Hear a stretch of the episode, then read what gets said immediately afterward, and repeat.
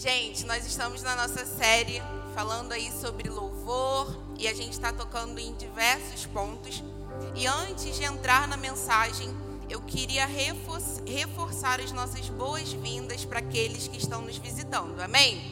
Eu quero que você levante a sua mão novamente.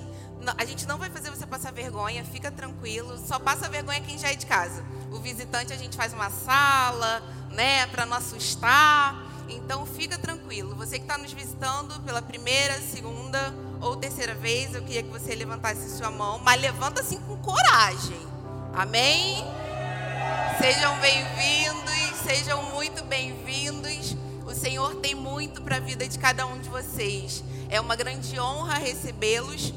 E eu não sei em que condição você chegou, não sei se você veio por conta de um convite que você recebeu mas eu sei que o Senhor já sabia que você estaria aqui. E Ele quer falar com você. Ele quer falar com os de casa e Ele quer falar com quem está visitando. Amém? Nós vamos falar sobre louvor e vai ser muito poderoso. Amém? É uma palavra tanto para aqueles que já têm muito tempo de caminhada, mas também para aqueles que estão chegando agora ou aqueles que precisam se reconciliar com o Senhor. Se você é da casa e você precisa se reconciliar com o Senhor, abra o seu coração. Aqui, ah, não, já sou de casa, já sou ali, já sirvo no departamento. Às vezes você precisa se reconciliar com o Senhor. E a gente não está num lugar aqui de julgamento, a gente sempre faz o apelo no final mas eu já quero te deixar num lugar confortável. Esse aqui é um lugar de família. Esse aqui é parte do corpo de Cristo. Não existe condenação sobre você, não existe um julgamento tipo, nossa, fulano está vindo aqui no altar. Não, o Senhor está pronto para te receber. Ele, na verdade, ele está te esperando com muito ânimo. Ele está assim, meu filho, volta, querido. Tem muita coisa. Eu quero tocar muitas pessoas através de você. Volta correndo. Amém? E se você chegou até aqui, tá meio meia boca, né? Meio lá, meio cá. Ora um dia, pula três, né? Você faz escala de oração, misericórdia.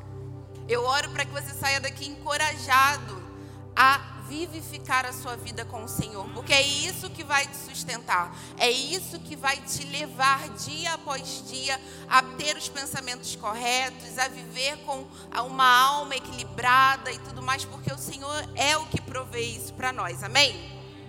Aleluia. Então vamos entrando na mensagem.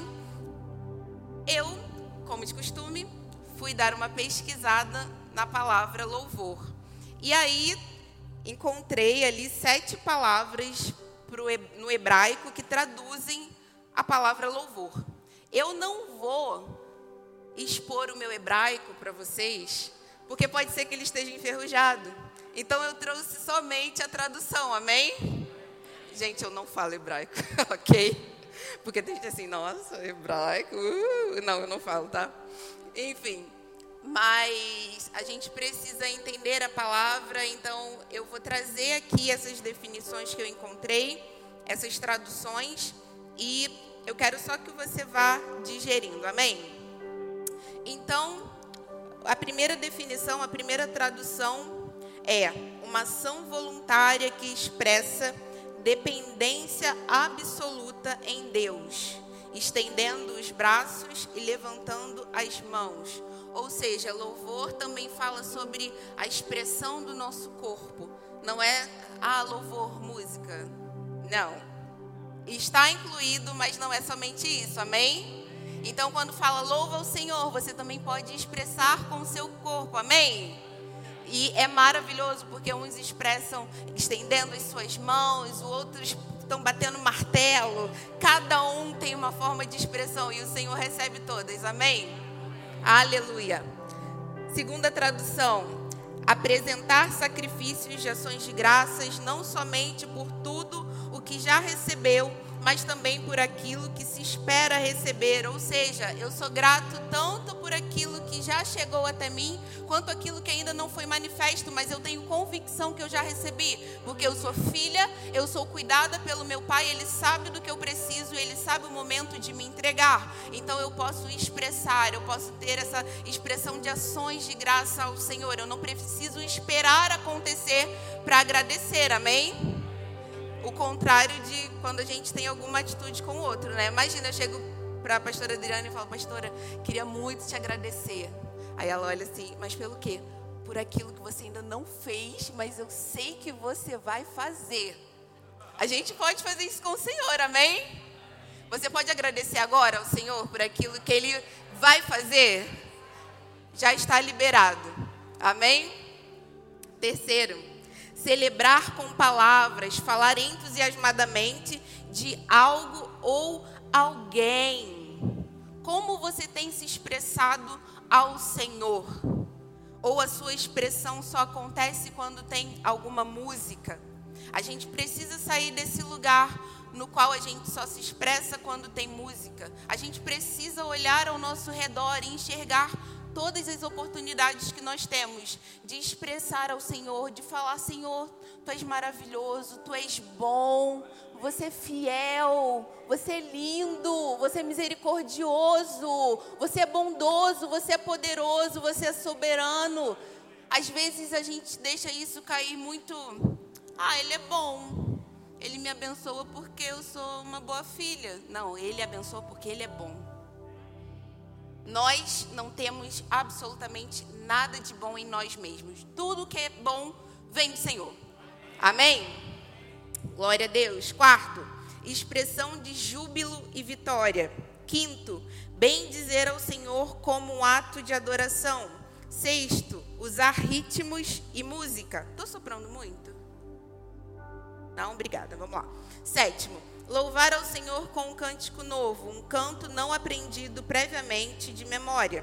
A ênfase principal desta palavra é dar liberdade ao Espírito para que expresse com voz audível palavras de gratidão e adoração, estabelecendo uma relação íntima e amorosa com o Senhor.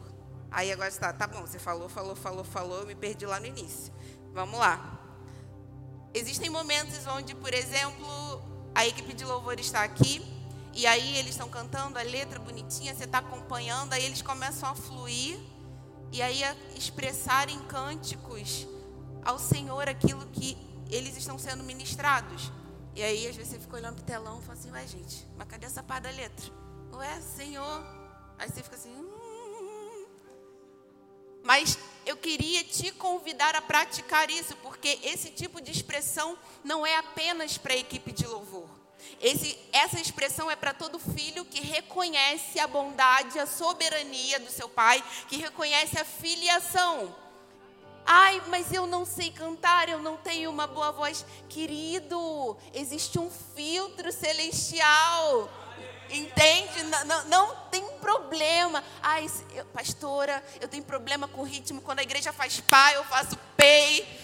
Olha, gente, o Senhor recebe. Aleluia. Amém. Glória a Deus. E eu quero te convidar a praticar isso, não somente aqui, quando nós estamos reunidos, mas também quando você está na sua casa. Sabe, na verdade, eu quero te encorajar a começar no seu secreto sabe? Qual palavra, o que flui de dentro do seu coração quando você está na presença de Deus? Quais palavras você quer dedicar ao seu Pai? Como você quer se declarar a Ele, declarar a sua dependência dEle? Experimente declarar em cântico. Você não, olha, quando a igreja está louvando junta, ninguém percebe nada. Então, ó, só vai. Só vai, porque isso vai te ensinar a glorificar o Senhor de diferentes maneiras, através do seu corpo, através da sua voz, cantando. O Senhor, Ele tem prazer em receber. Amém? Glória a Deus. Então, quando você perceber que a equipe de louvor está fluindo num cântico espontâneo, você só deixa o Espírito Santo fluir através de você. Amém? Aleluia. E aí, é, antes de continuar, a gente tem recebido palavras muito poderosas. Semana passada, o pastor Rodrigo deu exemplo sobre elogio, né? Porque quando a gente olha de fato para a definição ali do dicionário, por exemplo, fala exatamente que o louvor, uma das definições é tecer elogios a alguém.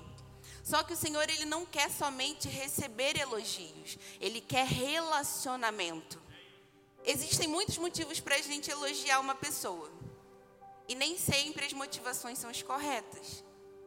Então, às vezes, nós louvamos ao Senhor, nós elogiamos ao Senhor, mas será que é porque reconhecemos quem Ele é?